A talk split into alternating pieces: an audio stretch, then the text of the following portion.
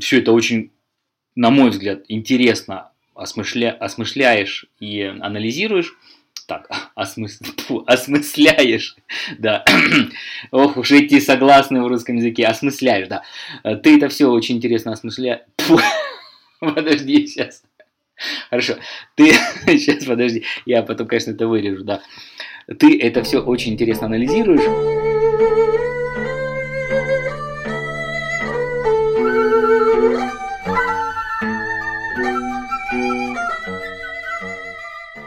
Сегодня у нас в гостях Александр Журавлев. И я даже, если честно, хочу как-то начать вот прям с места в карьеру. Александр, как твой телеграм-канал называется? А, телеграм-канал называется «За четыре моря». Кстати, привет, не успел поздороваться еще. Я тебе не дал возможности поздороваться еще.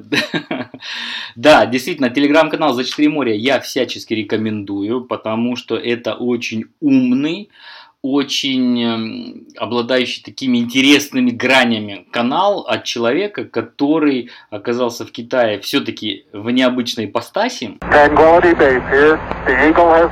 Скажи про себя два слова. Вот как вдруг ты оказался в Китае? Да, на самом деле э, я с Китаем в своей жизни никогда особенно связан не был. Китайский язык до прошлого года я никак не изучал. И о Китае знал какие-то, ну, набор банальностей. Я по по образованию, по первому политолог, поэтому, конечно, о Китае слышал и о Китае читал, и немножко интересовался, но, конечно, никаким даже близко экспертом в Китае я себя назвать не мог. Да и сейчас, конечно, тоже не могу. А в Китае я закончил сначала бакалавриат в России, а магистратуру я закончил во Франции, немного успел поработать там и сям в разных местах, и в какой-то момент увидел о такой любопытной китайской программе, которая называется Schwarzman Scholars. Мы, наверное, о ней еще там чуть подробнее поговорим, но в целом я понял, что, наверное, это то, где мне очень хотелось бы потратить год своей жизни. Тот факт, что она находится в Китае, это потрясающая возможность и попробовал подать туда документы. И так случилось, э, благодаря, там, не знаю, мне повезло, наверное, я туда попал. И приехал в прошлом сентябре, точнее, в конце прошлого августа, примерно год назад, приехал в Пекин, в университет Цинхуа, в свой э, Шварцман колледж, где и планировал провести год своей жизни. В итоге год своей жизни я там, к сожалению, не провел. Провел всего полгода из-за всех известных и понятных там событий, но э, считаю, что эти полгода ну, дали мне очень много и, наверное, во многом там поменяли то, как я смотрю на мир, ну и на Китай, очевидно, тоже. Ты упомянул страшное слово политолог. То есть ты человек, который, по идее, будет формировать наше понимание происходящего вокруг через какое-то время. Потому что тоже надо упомянуть, что, ну, опять-таки, внимательные слушатели понимают, что речь идет о человеке, который рожден уже в 90-х годах. То есть такой Дюши Хоу, настоящий 90... человек из 90-х, да. Ну, рожденный в 90-х. То есть ты человек из э, настоящего времени, да. Я всегда считал, что вещи, связанные с политологией, в Китае не очень-то заходят. То есть, что Китай, конечно, открытый, он студентов из разных стран ждет и видит у себя в гостях. Но вот э, журналисты, политологи, ну, не то, что прям персона нон-грата, но где-то на маргиналии китайского гостеприимства находятся. Ты знаешь, а отчасти это правда, потому что, конечно, общественные науки находятся под некоторым таким э, довольно значительным давлением в Китае. Поэтому в целом, да, то, что ты сказал, правда. Но, наверное, я попал туда не совсем как политолог и не по академической такой, скажем, стезе.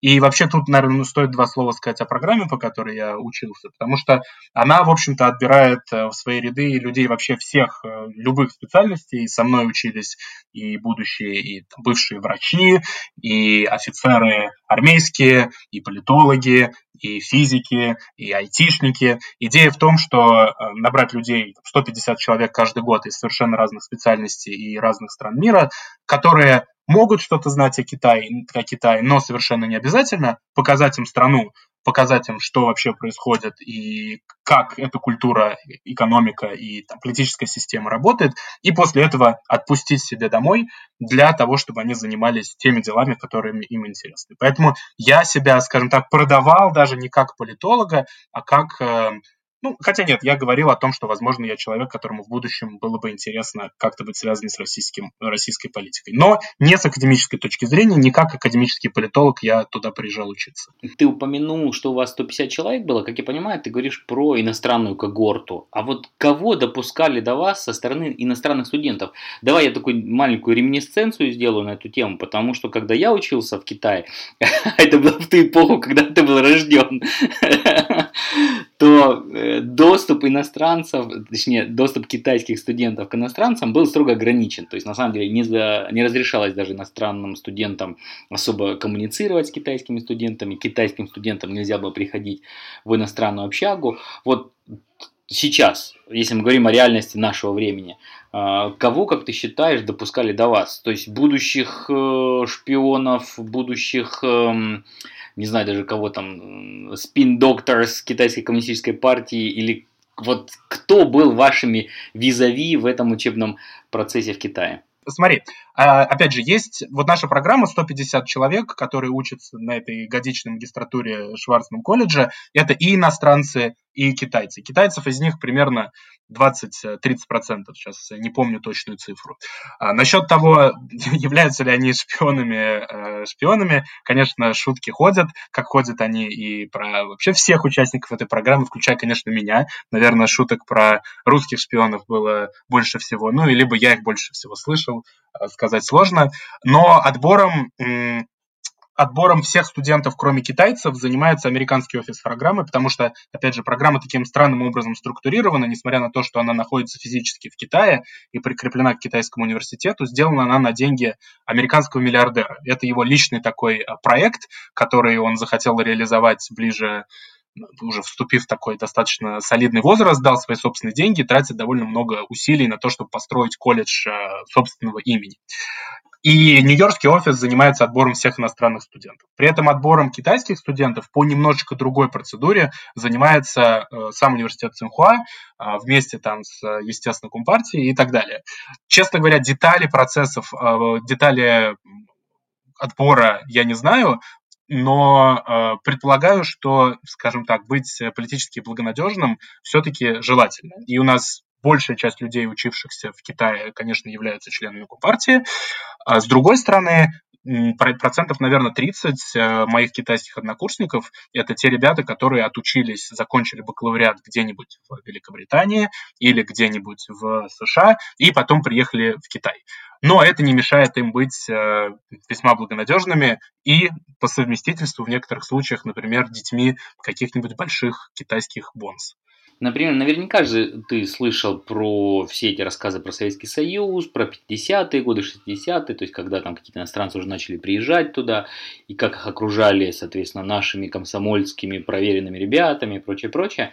Но вот у тебя создалось впечатление, что китайский контингент вашей программы, что он был каким-то образом все-таки однобоко отобран, то есть, условно говоря, все разговоры про Китай сводились к тому, что без Компартии не будет счастья, как поется в известной песне, и прочее, прочее. То есть, или все-таки ты э, не, то есть работа китайских кураторов была сделана настолько хорошо, что ты даже не мог осознать всю однобокость выборки китайских студентов. Мне кажется, скорее второе, потому что не было ощущения какой-то однобокости, были, было ощущение нормальной дискуссии, и более того, поскольку большая часть профессоров, преподавателей на программе, они были американцы или, скажем так, из западного мира, те китайские студенты, с которыми я учился, абсолютно спокойно к этому относились, спокойно относились к американской позиции и вполне адекватно вступали в дискуссию. Но тут, мне кажется, еще деталь, что все, как бы один, по сути, из критериев отбора на эту программу для китайцев, насколько я могу судить,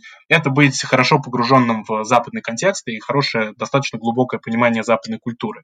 Либо благодаря тому, что ты учился где-нибудь за границей, а, либо благодаря тому, что ты просто благодаря собственным усилиям там, потратил а, время на то, чтобы разобраться в том, как функционирует западная культура. Соответственно, ты можешь и поддерживать диалог, и адекватно относиться к разным точкам зрения, и не выглядеть таким диким как ты сказал, куратором, если кураторы среди нас, правда, были, точнее, шпионы. Давай из э, этой темы плавно перейдем на немножко прагматический тоже аспект. Как ты сам сказал, что китайский язык – это не твое а, сильное звено. То есть получается, что все было на английском языке, и ну, у тебя просто фи- физически не было времени выучить китайский язык, как я понимаю, опять-таки для тебя это и не было приоритетом. Вот. Но вот как ты считаешь, опять-таки, я читал просто твои предыдущие тоже выступления на разных подкастах, читал твои статьи, твои заметки. И вопрос переходит к чему? Вот насколько, как ты считаешь, тот факт, что общение было на английском языке, тебя преграждал от понимания некой китайской реальности, если она вообще существует, ну, конечно, это все там уже онтологические разговоры, но вот э, насколько незнание китайского языка в таком очень интересном месте, где ты оказался с такими интересными потенциальными собеседниками, оно все это дело немножко похожим на ниппель, когда, знаешь, только в одном направлении воздух идет, да, то есть, условно говоря, китайцы могли говорить о западной культуре и что-то новое для себя узнавать, а ты был в этом аспекте ограничен. Да, конечно, конечно, я был ограничен, и понимание, знание языка какой-то культуры, конечно, помогает погрузиться в нее гораздо глубже. Но тут, мне кажется, ты сказал, что да, это такой онтологический вопрос, но он на самом деле любопытный. Понять, что такое там, настоящий Китай или настоящая Россия. Мы часто предполагаем, что вот настоящий Китай или настоящая Россия – это люди, которые знаю, глубинный народ, люди, которые живут в деревне или маленьком городе, не говорят по-английски и могут э, объяснить тебе, как функционирует по-настоящему культура этой страны. С одной стороны, да, наверное, это так, и доступа к такой китайской культуре у меня даже близко нет. То есть я ничего про нее понять не смогу и никогда не буду на это претендовать. Хотя я надеюсь, что лет через 10-15 я китайский немножко подучу. Я продолжаю это делать просто такими довольно нестахановскими темпами. Но с другой стороны, мне кажется, что точно так же настоящей китайской культурой и настоящим Китаем можно назвать и условно моих однокурсников, которые не знаю, успели поучились, поучиться в Оксфорде, вернулись в Китай и сейчас будут работать на какой, какие-нибудь инвестиционные компании. Они совершенно другие, и с ними я могу говорить по-английски и понять их достаточно глубоко, но при этом они тоже являются частью Китая. И какой из этих двух Китаев является настоящим, и какая из двух России является настоящей? Люди, а, сидящие в башнях Москвы-Сити или люди в деревнях Костромской области, на самом деле вопрос, конечно, открытый и довольно любопытный. И тут, наверное, одну часть этого Китая я понять смог, вот ту самую вестернизированную, глобализованную часть Китая. А другую, более такую локальную и замкнутую на себя, конечно, без китайского языка никаких шансов у меня понять не было и уже, наверное, увы, не будет. Но, и, конечно, я немножко об этом жалею, но я фокусировался на том, чтобы понять ту часть, которая, которая была передо мной. И, наверное, в какой-то степени в этом преуспел. Ну хорошо, я думаю, что опять же таки наши слушатели, которые заинтересуются уже тем, что они услышали, обязательно подпишутся на твой канал. Еще раз хочу его всячески порекомендовать. Я считаю, что для человека, который в Китае пробовал такое небольшое время, у тебя отличный контент. К сожалению, я уж не знаю, будет ли он продолжать какой-то свой китайский уклон, или Китай там будет в качестве только одного из четырех морей, но по-любому, да. Ну, да, логично. У тебя сейчас все-таки тропа уже идет э, в направлении не китайском исключительно, а более глобальном. Ну, а вот смотри, давай, мы все равно стараемся смешивать в, нашей, в нашем подкасте и какие-то высокие рассуждения, и какие-то более приземленные, более прагматичные.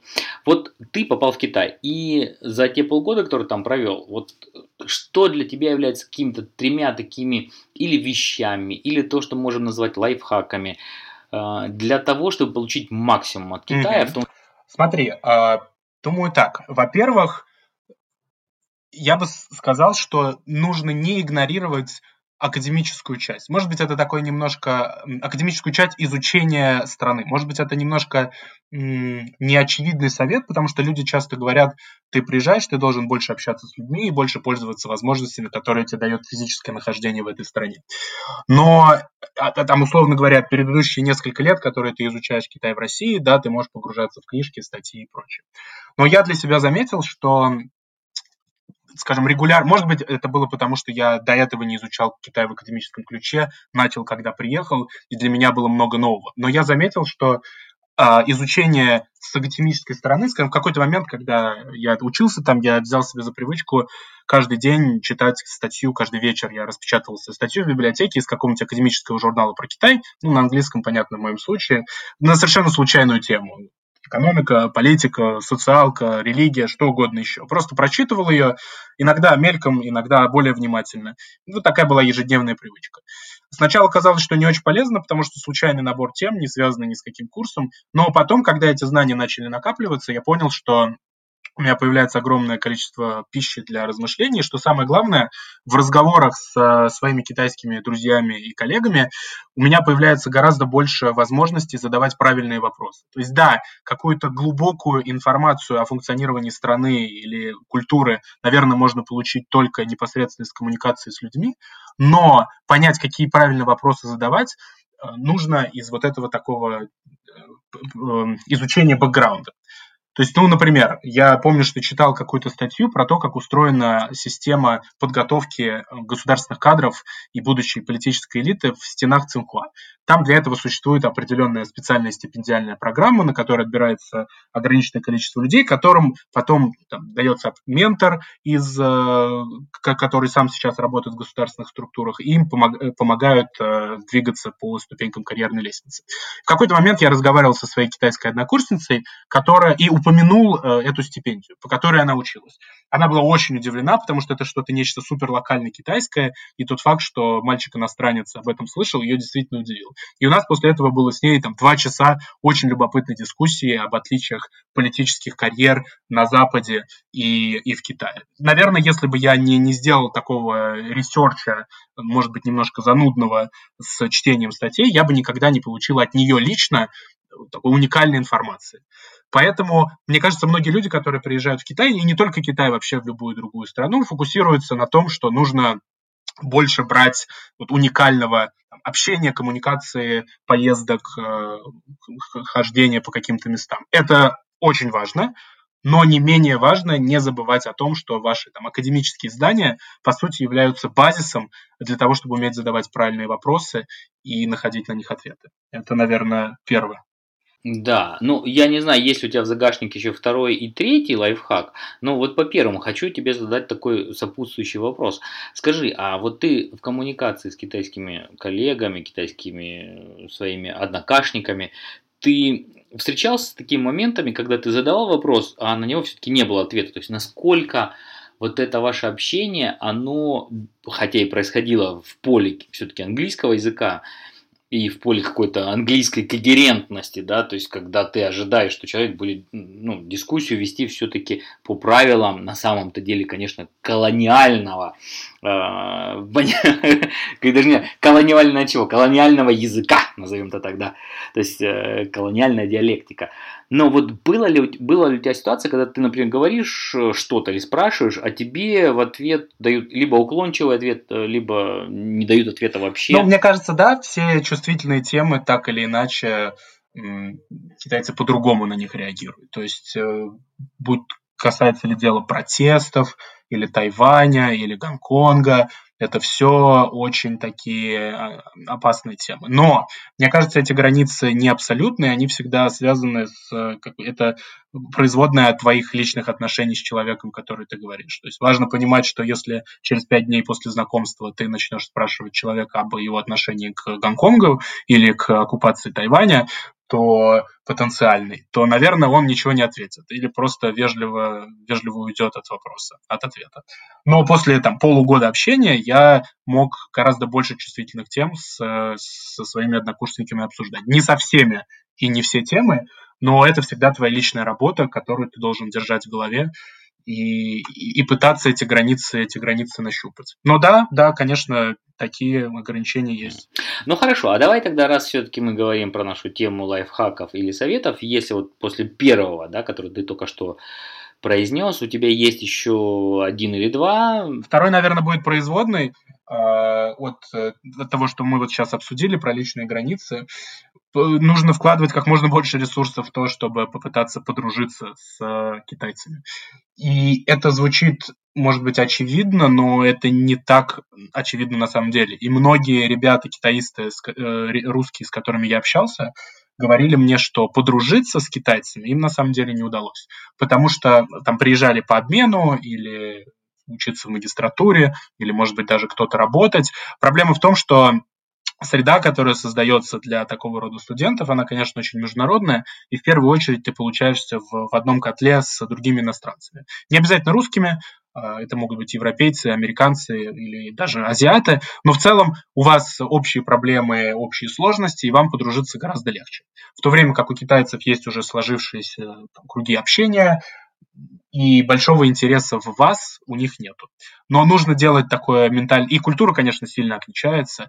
И если кто-то пытается общаться с ними на китайском, это тоже может быть сложнее, чем на английском. У меня лично такой проблемы не было, потому что я просто не мог общаться с ними на китайском. Но э, дело в том, что просто попытки подружиться с китайцами могут э, требовать больших усилий, чем в случае с э, людьми какой-то более близкой вам культуры. Но если этого не произойдет, если вы этого не сделаете, то огромное количество информации просто окажется для вас недоступной. Как раз то, о чем мы говорили. Есть вот те самые запретные темы, условно запретные, чувствительные темы, которые есть в любой культуре, и доступ к ним появится только в том случае, если вы вложите большое количество ресурсов в то, чтобы э, найти себе близких по духу э, людей среди китайцев. Тут давай я тоже ставлю свои, конечно же, три копейки, три феня.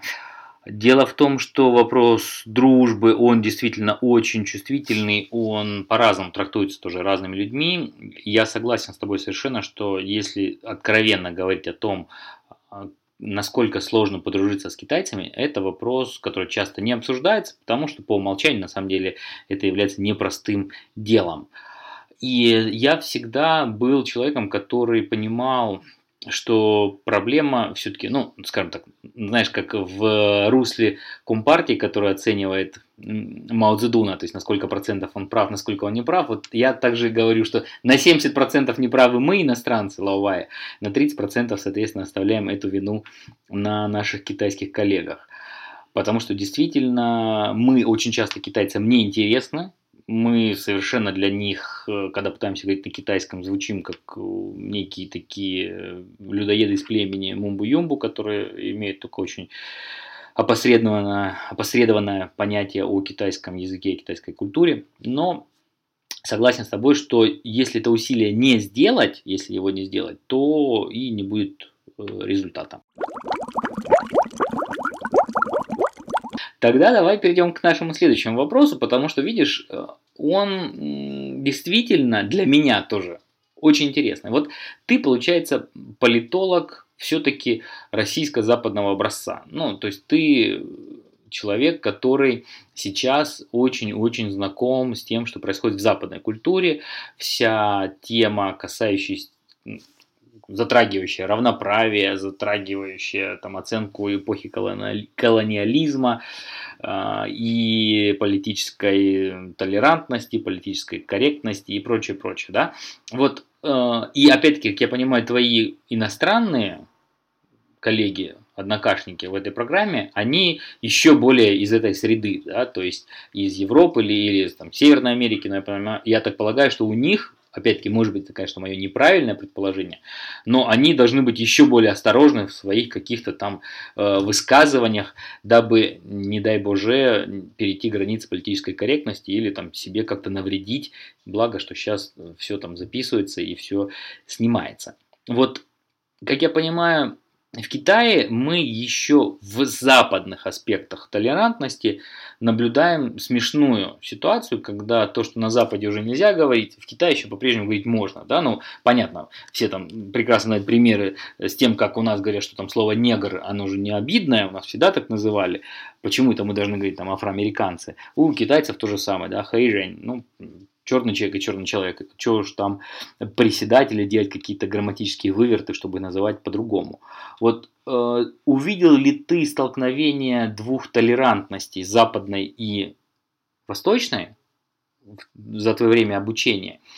И как ты считаешь, э, китайцы в какой-то момент прогнутся под западное понятие политической корректности, толерантности, или они будут отстаивать свою точку зрения? Да, а, наверное, начну с примера, о котором я один раз писал в канале, когда как-то раз мы со своими однокурсниками пошли отмечать день рождения в один из пекинских клубов, и в один из этих клубов ребят, тех наших чернокожих ребят, которые были с нами, просто не пустили.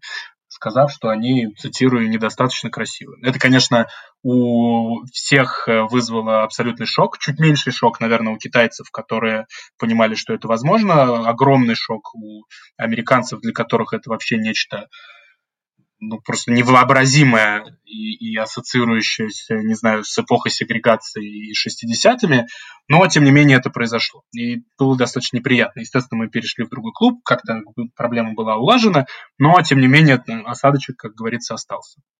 Поэтому, да, мое ощущение, что э, уровень толерантности в Китае гораздо, гораздо ниже, чем чем на Западе, что очевидно. А, интересный вопрос, конечно, про, про то, куда все это движется. С одной стороны, наверное, самое неприятное, что я могу представить, это то, что с таким увеличением доминирования Китая в мире, его представление о толерантности, точнее, ну, как, относительно текущего состояния в ее отсутствии, станет таким, станет глобальной нормой. Но я думаю, что это все-таки маловероятно, потому что а, несмотря на то, на такой э, синоцентризм Э, Китая в культурном плане и представление о том, что китайская культура, безусловно, превосходит все остальные, мне кажется, что китайцы, особенно представители китайской элиты, достаточно гибки в культурном плане. И они э, вполне себе заимствуют те нормы, которые сейчас являются глобальной нормой на Западе. И пока Запад является таким культурным гегемоном, мне кажется, Китаю и китайцам гораздо проще будут, будет вот те самые нормы толерантности принять.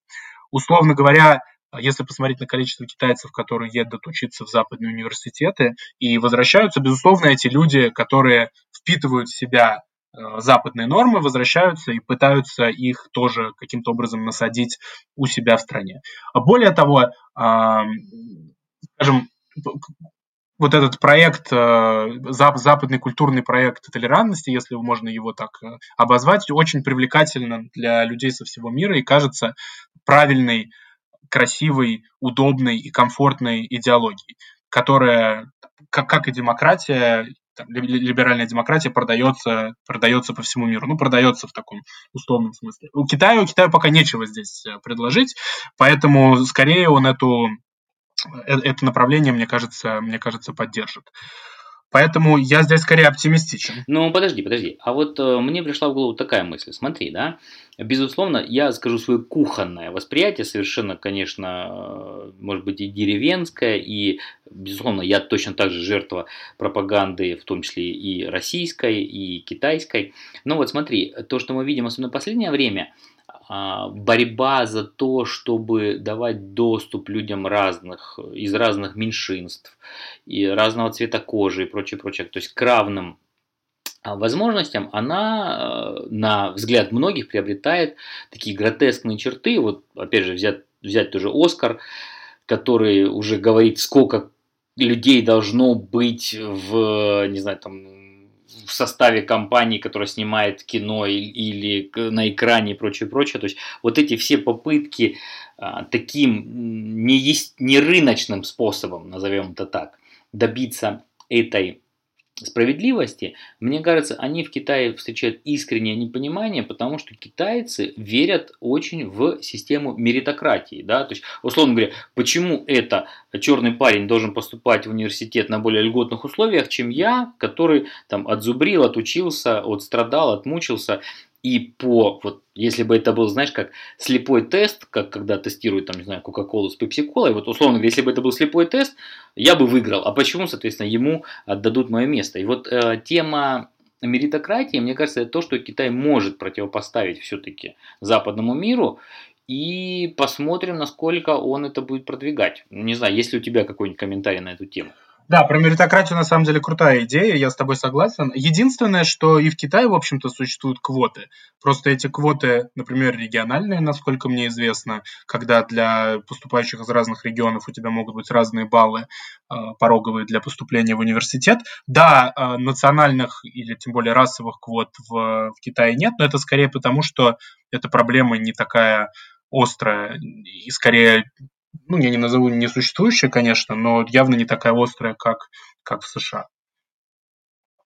Поэтому, возможно, когда-нибудь они и придут к к квотам. А что касается толерантности, не знаю, а, у меня было ощущение, я, к сожалению, не видел каких-то хороших данных на этот счет, но, скажем, отношение к там, однополым бракам и к такого рода историям в Китае достаточно либеральное. Возможно, даже более либеральное, чем в России. Ну да, с этой точки зрения я согласен. Если говорить про сексуальное меньшинство, мне кажется, что в целом в Китае действительно более э, такая атмосфера спокойного восприятия, и постольку, поскольку если это не будет совсем уж выпячиваться, то, наверное, можно ожидать действительно довольно легкого отношения со стороны властей и со стороны общества. Да, то есть тут как будто бы, знаешь, пока это не мешает э, Компартии, мы не будем это трогать. Проблемы национальные, они чуть более чувствительные в этом плане, по понятным причинам для Китая, поэтому к ним отношения более осторожные. Однополые браки, пожалуйста. Кстати, тоже видишь, ты упоминал квоты для нацменьшинств. Не дали как несколько недель, по-моему, назад уже было объявлено о том, например, что там квоты на рождения, то есть то, что раньше было, что нацменьшинства могли рожать без ограничений, которые были для титульной нации, для ханьцев, вот это все как бы отменяется. Но я думаю, что Китай тоже идет в неком смысле по пути э, сглаживания вот этих отличий. Также мы знаем про вот с сентября, например, во внутренней Монголии тоже попытались перевести на образование больше замешанное на китайском языке, чем на монгольском. Это тоже там вызвало свои протесты. Но вот удивительным образом я, кстати, вижу в последнее время большую такую гомогенизацию китайского общества и попытку всех все-таки сделать э, такими одинаковыми людьми и даже можно сказать, что идет какая-то, если не борьба, но точно не поощрение диалектов. Мне кажется, что в школах, там, например, в том же Гуандуне, на юге уже, я даже не знаю, когда были вообще занятия на гуандунском языке, и как-то это все ведет к тому, что, наверное, там весь Китай от мала до велика будет э, через 20 лет вообще совсем в культурном плане одинаков. Ну, посмотрим тоже. В дискуссиях с моими товарищами, с друзьями очень часто мы обсуждаем, где вообще находятся границы китайского мира. О чем я говорю? О том, что, например, вот условный китаец, который сидит в Калифорнии, он себя больше ощущает китайцем или больше себя э, ощущает американцем. Условный китаец, который сидит, не знаю, там, в любой точке мира, э, который уже, например, даже рожден был там, и, может быть, даже его родители, то есть он же там второе, третье поколение. Вот насколько он легко поддастся зову китайского культурного вот такого горна? Да, это на самом деле классный вопрос, о котором я тоже много размышлял. Эм, расскажу на основе своих там нескольких примеров. Э, не знаю, насколько они поддаются обобщению, но тем не менее.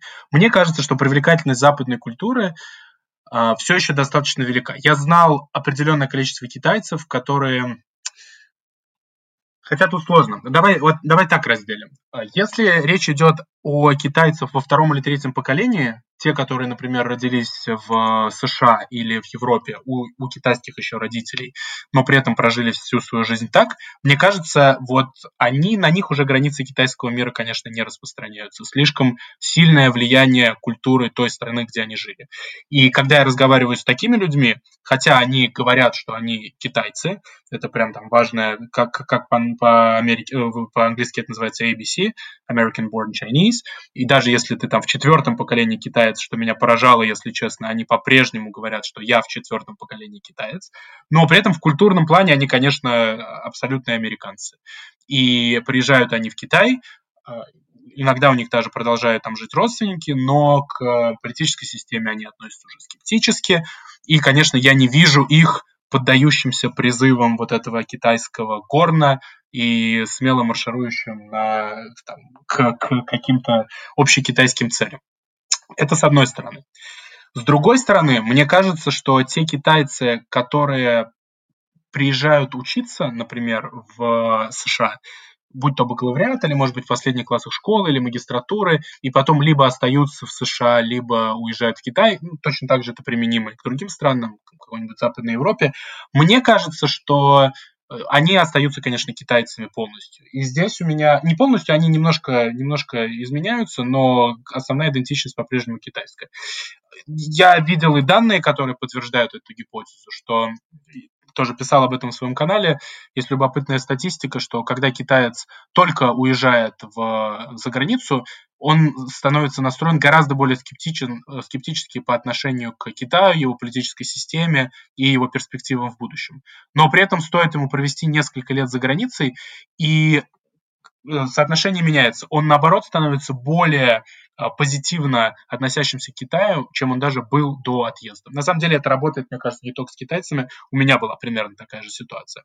Но возвращаясь к примерам, у меня есть такой, такая э, история, которая немножко меня, ну не знаю, наверное, все-таки немножко шокировала. К нам э, приезжал в колледж один китайский эксперт, достаточно известный такой политолог, комментатор, не буду называть его имя, э, он, как я понимаю, много выступает на телевидении, и поэтому фигура достаточно известная. После этого мы перешли, после того, как была большая публичная лекция, где он рассказывал про будущее Китая, какие-то довольно очевидные вещи, мы перешли в маленький класс, где уже могли задавать ему личные вопросы. Ну, естественно, под, под, э, под правилом того, что это за пределы класса не распространяется, поэтому не скажу, кто это был.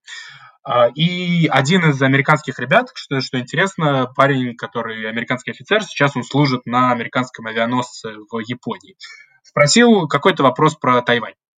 И ответом этого профессора-эксперта, тоже не, не помню там уже конкретную цитату, но по сути было то, что а, на самом деле этот ваш Тайвань мы очень скоро можем захватить, если захотим, и этого не делаем, только потому, что нам этого сейчас делать не хочется. И ваши американские претензии, типа, засуньте себе в одно место если вкратце. И что, как бы, это абсолютно, а, наверное, нормально, это было достаточно ожидаемо, но что меня удивило, это мои китайские однокурсники очень вестернизированные, очень ориентированные на Запад, прекрасно говорящие по-английски, закончившие какие-нибудь там американские вузы, сидящие и просто светящиеся от счастья после того, как это было публично произнесено.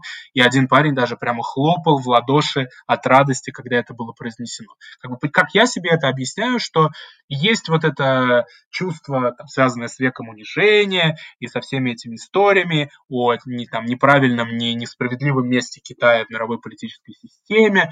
Они готовы с этим мириться, но до поры до времени. И вот когда это прорвалось, скажем так, в каком-то момент в публичном дискурсе, когда они услышали вот ту самую агрессивную позицию, не знаю, которую они сами разделяют или которую им кажется привлекательной, вот это счастье на их лицах для меня, для меня было удивительным. То есть вот все те годы, которые они провели на Западе, и вся та внешняя вестернизированность, которая, безусловно, у них есть, она оказалась скорее такой маской. Слушай, очень интересная история, действительно очень интересная, и я прям представляю себе тоже и твое удивление, и с другой стороны представляю себе действительно реакцию вот тех китайских студентов, которые поддержали эти высказывания. То есть я искренне понимаю, почему они это сделали, и понимаю их энтузиазм. Вот смотри, это нас выводит на нашу уже заключительную такую часть подкаста. Наверное, последний вопрос на сегодня, который я хотел с тобой сегодня. Так, да. Так, это нас выводит с тобой уже на заключительную часть подкаста. Последний вопрос, который хотел с тобой обсудить он э, на самом деле, вот честно тебе признаюсь, для меня, я его сформулировал, конечно, как вот кто бумажнее, тигр или дракон, но для меня он забавен. Почему? Потому что фразу «бумажный тигр» мы все прекрасно знаем. Соответственно, это то, что председатель Мао сказал про западные капиталистические страны. И я почему-то никогда за все эти годы не думал, что про Китай можно сказать «бумажный дракон». Хотя, конечно, там с начала 90-х регулярно раз в год или там чаще выходят книги, где пишут, что Китай неминуемо упадет, все кончится крахом, пузырь, компартия, не знаю, там показные инвестиции и прочее, прочее. В общем, нас ждет очень такое серое будущее. Но вот этот эм, термин «бумажный дракон» я увидел просто, когда наткнулся на книгу некого Валдена Белло. Он, она так называется «Paper Dragons. China and the Next Crash». То есть Китай и следующий, прям след, да, э, следующий такой бадабум. А, но вот ты, понятное дело, человек, который с Китаем связан все-таки не очень, да, ты был всего полгода. Я это говорю, конечно, с целью чуть-чуть тебя, э, так, знаешь, кольнуть, но тем, но тем не менее. Взгляд человека, который пробыл в Китае недолго, он иногда в чем-то более ценный из-за своей свежести. Вот ты за эти полгода, ты увидел что это все дутое, это все бумажное, и это все как домик первого из трех поросят разлетится от порыва ветра из уст волка, или все-таки наоборот, это вот домик третьего нашего поросенка, то есть построенный надежно и ничего не упадет, какие бы ветра, какие бы волки международные не пытались на наш любимый Китай из своей пасти изрыгнуть. Ты знаешь, не люблю выступать в качестве предсказателя, не считаю себя экспертом по Китаю, но скажу такое свое мнение. Мне кажется, скорее все-таки ближе к третьему домику и скорее каких-то колоссальных проблем и там, тотального разрушения я, я в будущем не вижу. А все эти разговоры Тут тоже расскажу любопытную историю. Кстати, она как раз связана с тем, как я решил в какой-то момент поступать э, в Шварцман и поехать в Китай. Не то, чтобы это было там, главной причиной, но одна из. Я тогда жил в, в Дубае, работал, и в какой-то момент каждую неделю там приходил в книжный магазин, выбирал себе новую книжечку почитать.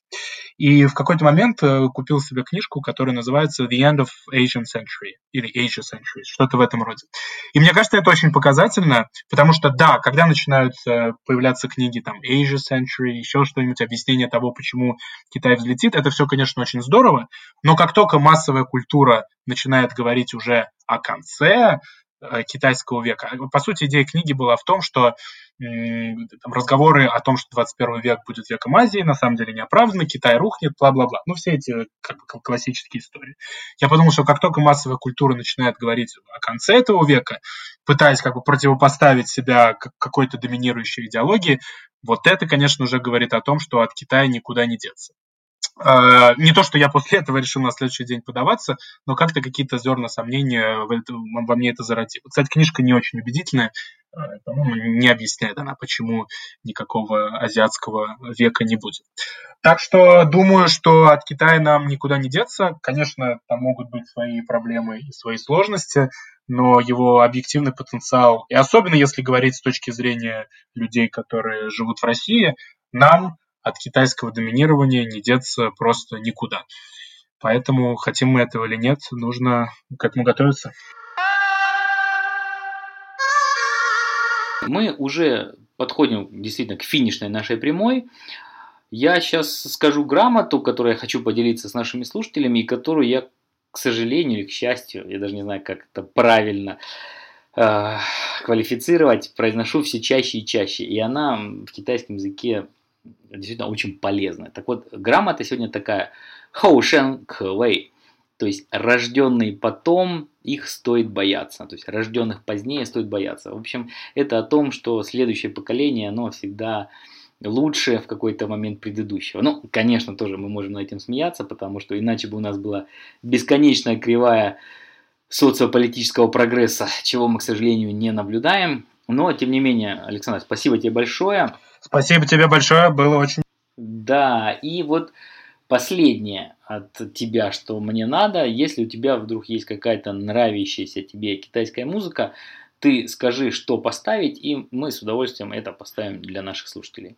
Да, давайте поставим э, песню, которая была на Олимпийских играх 2008 года «Охани». Э, почему? Потому что это песня, которую хор нашего колледжа пел на Рождество. И это такая, такое для меня приятное воспоминание, так что давайте ее. Отлично, тогда у нас сейчас звучит гимн Олимпийских игр 2008 года. И мы прощаемся. Что, до новых встреч. Всем пока-пока. Пишите комментарии, рассказывайте про нас тем, кто про нас не знает. И до новых встреч. Всем счастливо.